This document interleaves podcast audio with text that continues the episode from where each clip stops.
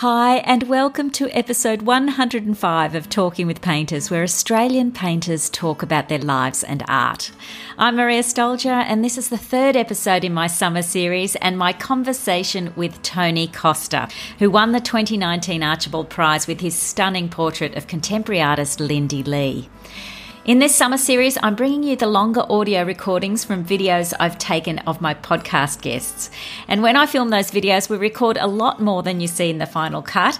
So these are the unedited conversations, which I find are just as interesting as the podcast interview itself. Tony's been painting for over 50 years, and apart from winning the Archibald Prize, he's a regular finalist in the Doug Moran and the Kilgour Prizes, as well as many others.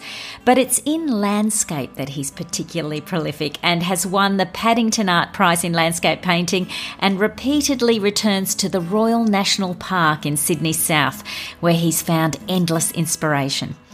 His first solo exhibition since winning the Archibald opens at Art Atrium in Sydney on 15th of May this year, 2021, and consists of oils, watercolours, and ink works based on Wattamolla and Garie, which are within the national park. If you'd like to hear the previous podcast interview or see the YouTube video, go to the show notes. And I've also included some photos of works and materials we talk about in this episode, which you can also see on the website talkingwithpainters.com. I started by asking Tony what he looks for when he's considering who to paint for the Archibald. Yeah, I, I, think you need to develop a real rapport and have an affinity with your subject. And uh, with all of my previous portraits, um, I've actually met them all. Uh, some of them are very good friends of mine. But what was unusual about Lindy was I had never met Lindy, but I had heard an interview that she gave at the Art Gallery in New South Wales. And I found myself nodding at a lot of the things she was saying. I thought she's extremely wise, she's extremely uh, courageous, um, she's humble, um, she's fascinating, and, um, and above all, she's got a, an extraordinary focus um, towards her, her, art practice. And um, uh, I thought, well, I haven't met her, but I've heard this interview, and there's a lot about Lindy that I already uh, like and admire. Uh, so I felt this real magnetic pull towards her. Coupled with the fact that she has a very striking hairstyle. It's, it's bobbed on one side and very long on the other, which is dramatic, and I, I love drama. I'm attracted to drama. And I'm looking for all those little nuances in people's faces. But I think the, the first thing and the most important thing is I have to feel a connection with that person. I have to really admire them. The other thing I've discovered just recently is that I've painted very strong people, people who are very committed, and uh, just have a really solid central core. And in Lindy's case, the outcomes of a studio uh, are the things that matter to her, over and above fame and making money and all those other things that artists have to, you know, have some concern about. But they're not the most important things in her life. Mm. So she makes her art the focus, and I think um, that's obviously um, the thing that matters to her most, and, and the work uh, reflects that. And what was her reaction to you contacting her for the painting? Well, surprisingly positive. I, am not even sure that she knew very much about me, but um, um, she said, Oh, look, I'd love to sit for you. Um, that's fine. I'm happy to do that, which was a wonderful surprise. But uh, she said to me, There's just one, one problem. She said, Can we do the, the painting now? Because I'm going to have a really busy year uh, in 2019. The first six months are going to be very busy. So she warned me about that, and uh, I was ready to go. So it was never going to be a problem.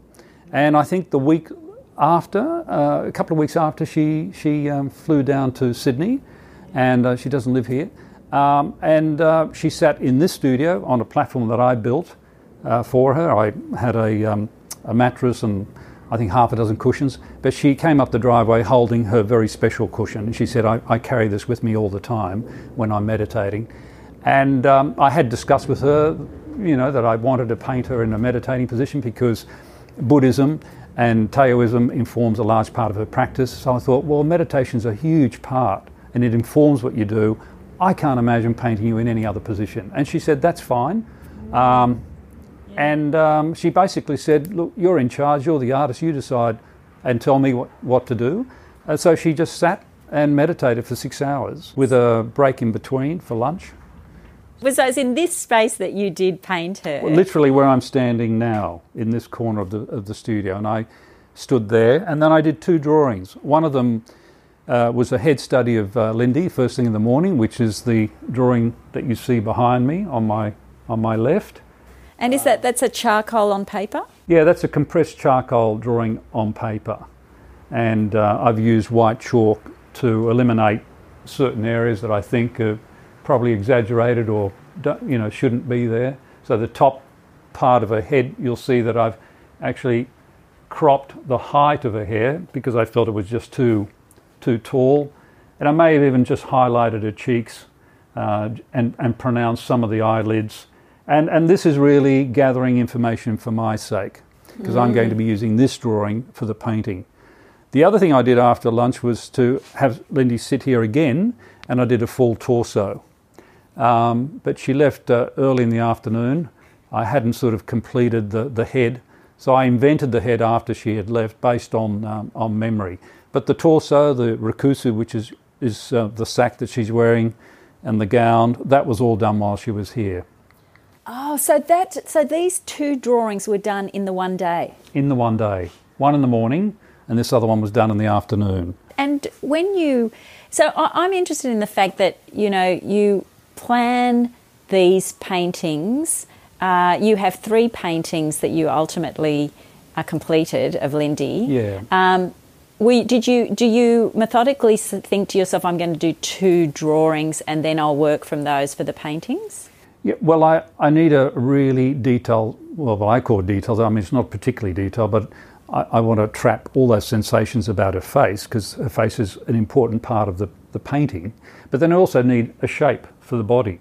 Mm. So, and I, I, I concentrate on doing a very detailed study of her head, but then the torso can be a little briefer because it's really the shape of the torso that I'm interested in. I'm not really too interested in detail. So if I've got some rough idea, then I can invent the rest.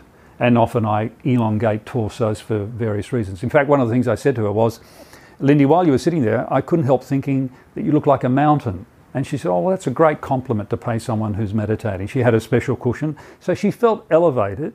And so in the painting, I thought, well, I'll stretch the top part of her body. So it's exaggerated. Um, and uh, to accentuate that whole quality of grandeur and, and the quality of a mountain. So that's an exaggerated part of that painting and for that, that reason. And, and that exaggeration would come in the painting process? In the painting process. Yeah. yeah. So I've remembered that I want to do that with the painting for that very specific reason.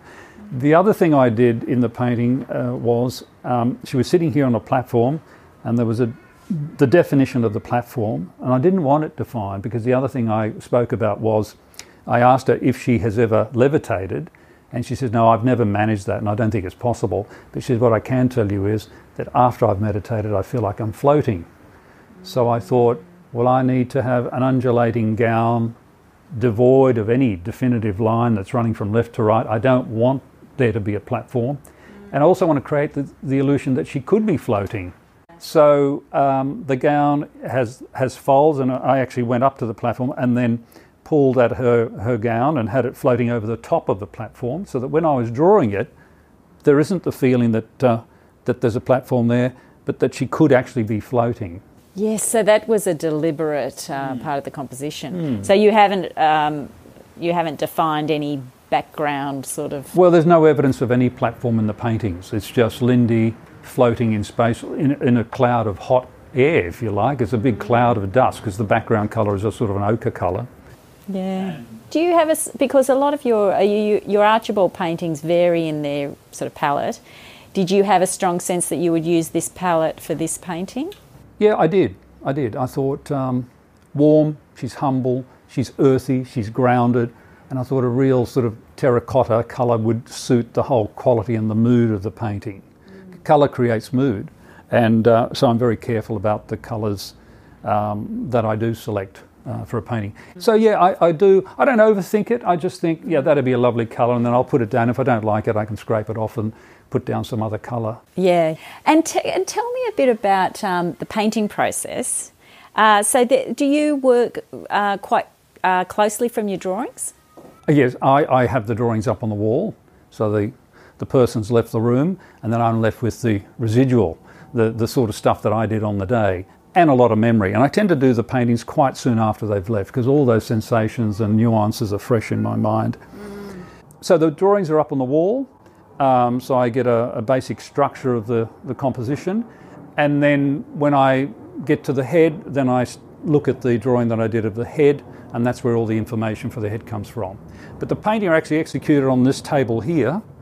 Um, and to give it an accurate description, it's not a table, it's actually an old hospital bed, which I rescued from the Ryde Rehabilitation Centre. They were throwing them out. And I thought, I need two things. I need something on wheels that I can move around because I work on oils and other times I work on paper, watercolours. And uh, I need to be able to adjust the height. So the hospital bed was uh, heaven sent.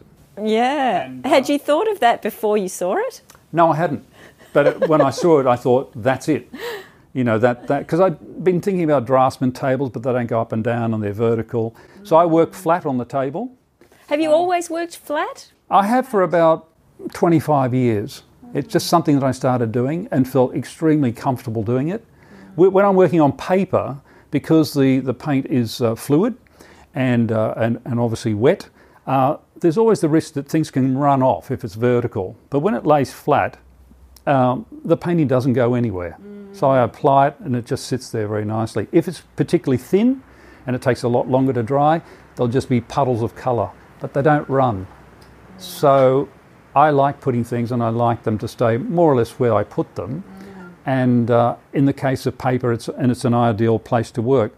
With, with oil painting, um, and because the bed is adjustable, I've got a remote control here uh, on the left hand side of the, uh, of the bed. Um, so I just press this here, the bed then recedes. And if I'm working on a large canvas, I need to get a better view of it. I just simply lower the bed and uh, I get an aerial view of what I'm doing. And there's a simple reason for it. If a painting is on a, an easel, there's that horrible question that every artist um, asks themselves um, is it any good? I can't actually ask that question because I can't actually see what I'm doing. So judgment is suspended until the very, very end. And once the painting is completed or close to completion, I, can, I then have the option of putting it up on the wall and having a look at it and deciding whether the, um, the, the nose is in the right spot or whether the, the line travelling across the painting is unnecessary. I can make those decisions at the very end. So what what are you concentrating on when you if you're not worrying about those things, what are you worrying about? Or don't you worry? Not a lot. I pray a lot. um, I guess you know, in a nutshell, I um, I'm extremely interested in rhythm, and it comes from African um, dance or African music. And in summary, it says that if you follow the rhythm, you transcend reality. If you transcend reality, you enter trance. A lot of artists talk about being in the zone or going with the flow or getting lost and having spent seven hours in the studio and feeling like it's seven minutes. Once you enter that state, you enter the world of nothingness and then another energy carries you. So people often say, What do you think about when you're painting? Absolutely nothing. I'm mesmerized by the, the thing in front of me and there are no distractions all the windows are closed, all the doors are closed, so it's just me and the work and one drawing and nothing else in the room. So I'm deeply focused on the thing in front of me and it has to work as a painting. So for me, the invention and the unity of the work is the most important thing. If it looks like Lindy, that's a bonus. I mean, I know that's a nutty thing to say, but I'm really not interested in what Lindy looks like. I'm more interested in what Lindy feels like. Mm. And there's a Zen concept and she's very interested in Zen, that says who and what we are goes beyond the extremities of our skin. So it's always the stuff on the inside that I've been interested in. And I, you know, you can swap the word energy, it is energy, but you can swap that word for, I'm going to use a very tricky word here, spiritual. So it's all that stuff that, that has made up that person over 64 years in, in, in my case. And um, so it, it, that's the thing that I would like to trap. I'm very careful not to say try because the minute you try, the painting moves further and further away from you. So you've got to suspend judgment, but you also have to go into the painting with absolutely no expectations. So if you expect nothing, you already have everything. Mm. So I come into the studio quite prepared to destroy the painting if it doesn't work. I can't walk into a studio thinking I'm now going to paint the winning picture for the Archibald. That never enters my head. Yeah. The only thing that enters my head is I'm going to in- try and enjoy this painting. So, how many paintings did you uh, end up painting of, Lin- of Lindy? I ended up doing three. Um, and then I had the luxury, because the painting was done in November last year, I had the luxury of having the painting on the easel and constantly looking at it uh, and, and enjoying it and wondering whether it was okay or not. Was there, was there anything I wanted to change on it? And uh, I, I just felt that the painting had just fallen into position without too much trying. It almost made itself. That's a quote from Francis Bacon, who said, I like the paintings that make themselves. Now, that would be an ideal world. And I have to tell you, I'd rather leave the studio and just leave my instructions somewhere. But that doesn't always happen. But I did three paintings. I did this other painting that's here behind me. So, this is not the Archibald painting, we should make clear. No, no, we should make that clear. I haven't gone to the gallery and taken it off the wall and brought it here for the day. This is another painting. Um, the rakusu that she's wearing around her neck is a different colour, and the gown uh, flows into the corner very differently. Um, obviously, it's a similar painting, it's the same, same subject, but um, I've changed the palette slightly, and I just wanted to have another go. And then I decided to, to choose the one that I chose for the Archibald. The other painting I did was, uh, was a, a study, a head study uh, of, of Lindy. And this one here um, I completed around the same time, but I knew I wanted the other one for the Archibald. But I've, I've earmarked this one for the Doug Moran Prize. So that's coming up in the next couple of months. Yes. And, you know, when I get a subject. That's beautiful. That is a really stunning painting. Hmm. And I don't see any brushes around anywhere. Do Oh, no, there's one here. Oh, you do use. Oh, there There's one. one. That's, there it is there. Is that the only brush you've got? That's the only brush I've got. yeah. That's to sign my name with because I, I found that trying to do it with my fingers is a bit crude and it wasn't working. So I thought I'll have to give in. So this is the brush that I have and I keep it right there. So I reach for it when I finish the painting to sign it. So, can you tell me a bit more about the process you use when you're painting? Well, uh, quite simply, I've got these um, spatulas. Uh, well, they're actually scrapers, paint scrapers. And I've filed the edges on these scrapers because they're very sharp. So once I've, uh, um, you know, softened those corners, I have three various sizes. I've got a, a large, a medium, and a very small one. And I use these uh, spatulas to mix my paint with. This is actually my palette. Um, I don't hold a palette, but I, you know, th- I wheel this table over to the the other um, table which I work on. I line my paints up against the wall there. So these are the the the, um, the scrapers that I use to mix the paint with. But it's they. I also use them to apply paint on the surface on the canvas. And then once the painting paint is on the surface, then I use my fingers. Um, I actually have a collection of gloves and uh, I use my fingers to apply the paint and manipulate the paint on the surface. So that the, during the course of the painting, it's incredibly chaotic, uh, but then I make sense out of it by, um, you know, articulating some of the lines on the surface to bring out whatever feature I want on a face or on a gown. So that's what I look like, uh, gloved up, ready for surgery, and uh, and these are the three three palette uh, knives. Now, you know, if I've got a colour on that and I want to change the palette, I reach out for another one. I've got a whole series of uh, scrapers that I have here of various sizes. Oh, it's a great palette and a great storage space. It's amazing. Well, yeah, it's a very economical way of storing it. Uh, just sliding them down into the into the slots that I've created just by using a circular saw. And um, if I want to change a colour, uh, and there's a lot of paint on my glove, like Cezanne, who changed his brush every or wiped his brush every time he put down a stroke, I do that with a glove and just chuck it out. So at the end of the day, there might be, I don't know, 70 or 80 gloves just lying on the floor oh, right. and about 100 rags. Um, and so the whole place is just littered with gloves, which is equivalent to changing your brush or cleaning your brush. But I have to do that. And, and also, it avoids getting it all muddied. Yeah, that's right. That, that's right. You, you're contaminating the colours as you're travelling through it. Because if you move over to the table here, um,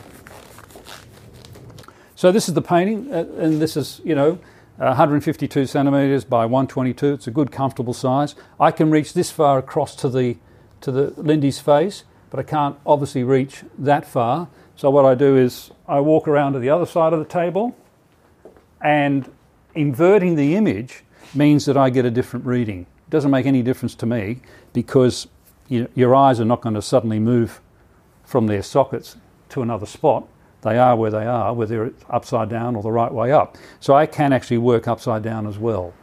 And then I can just continue working on the painting by just putting my finger here and introducing another colour there and repeating the, the, the colour green. I've got some green, a small shard of green in the garment. I, I love sort of repeating that colour in, in different parts of Lindy's face. And then if I need to introduce a much bolder colour, uh, then I can just simply go like that with my finger here. And I listen to the painting and just follow the rhythms in, in the picture.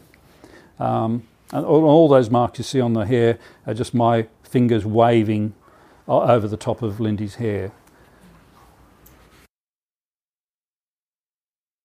When we were in the house, uh, we saw that. I saw that beautiful uh, painting of uh, Port Hacking River, and you were saying that there was a painting in here that, that you made as a, after doing that drawing. Have you got it nearby? I yeah. would love Are to you talking it. about the small drawing that you saw inside? Yes. It's in here somewhere. Um, oh, these are the portraits. It'll be in here somewhere. Oh, here it is.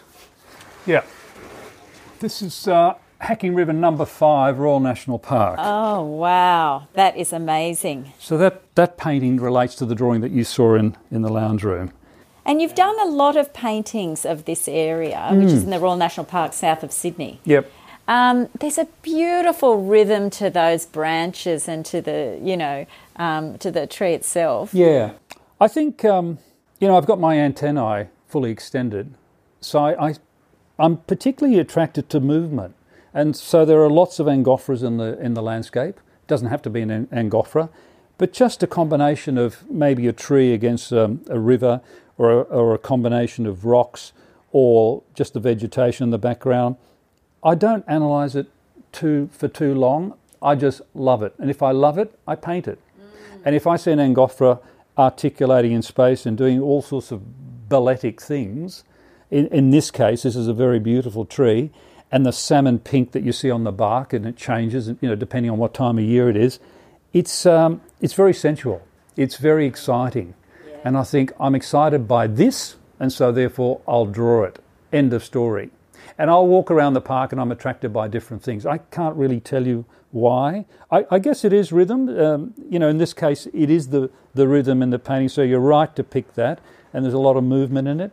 So um, it's such a beautiful area, and uh, I enjoy it. And have you got any plans to visit uh, any new area that you haven't been before?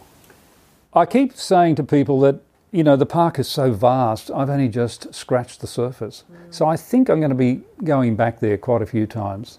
There's so many different areas, you know, there's, there's the ocean and the cliff faces, and then you've got dense bush, and then you've got Angophora forests and, and rock pools.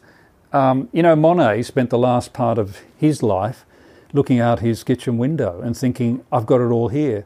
So as you get older, I think what happens is instead of spreading your attention across, you spread it uh, in, a, in a vertical direction. You go deeper into a subject rather than across a subject.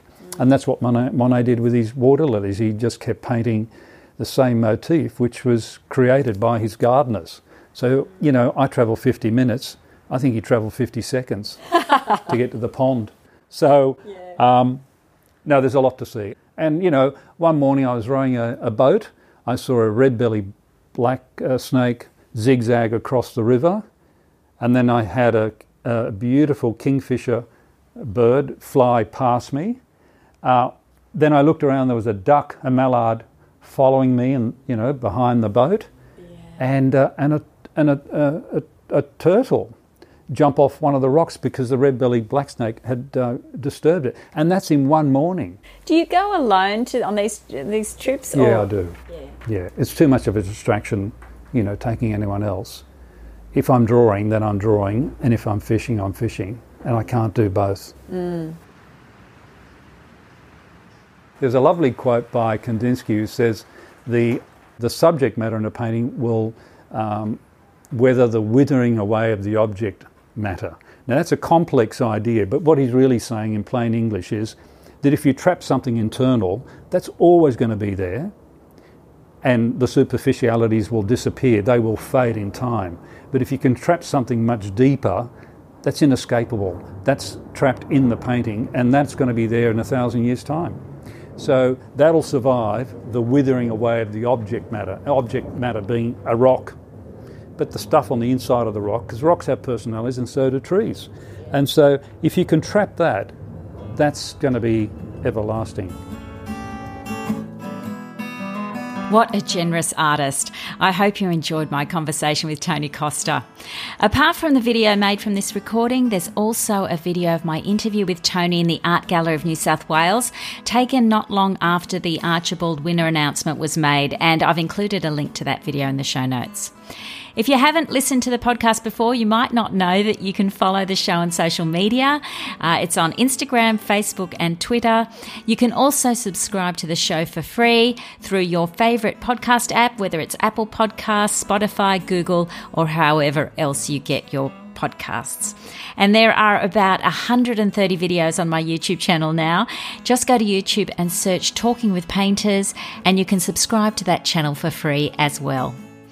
Thanks for listening and hope you can join me for the next episode of Talking with Painters.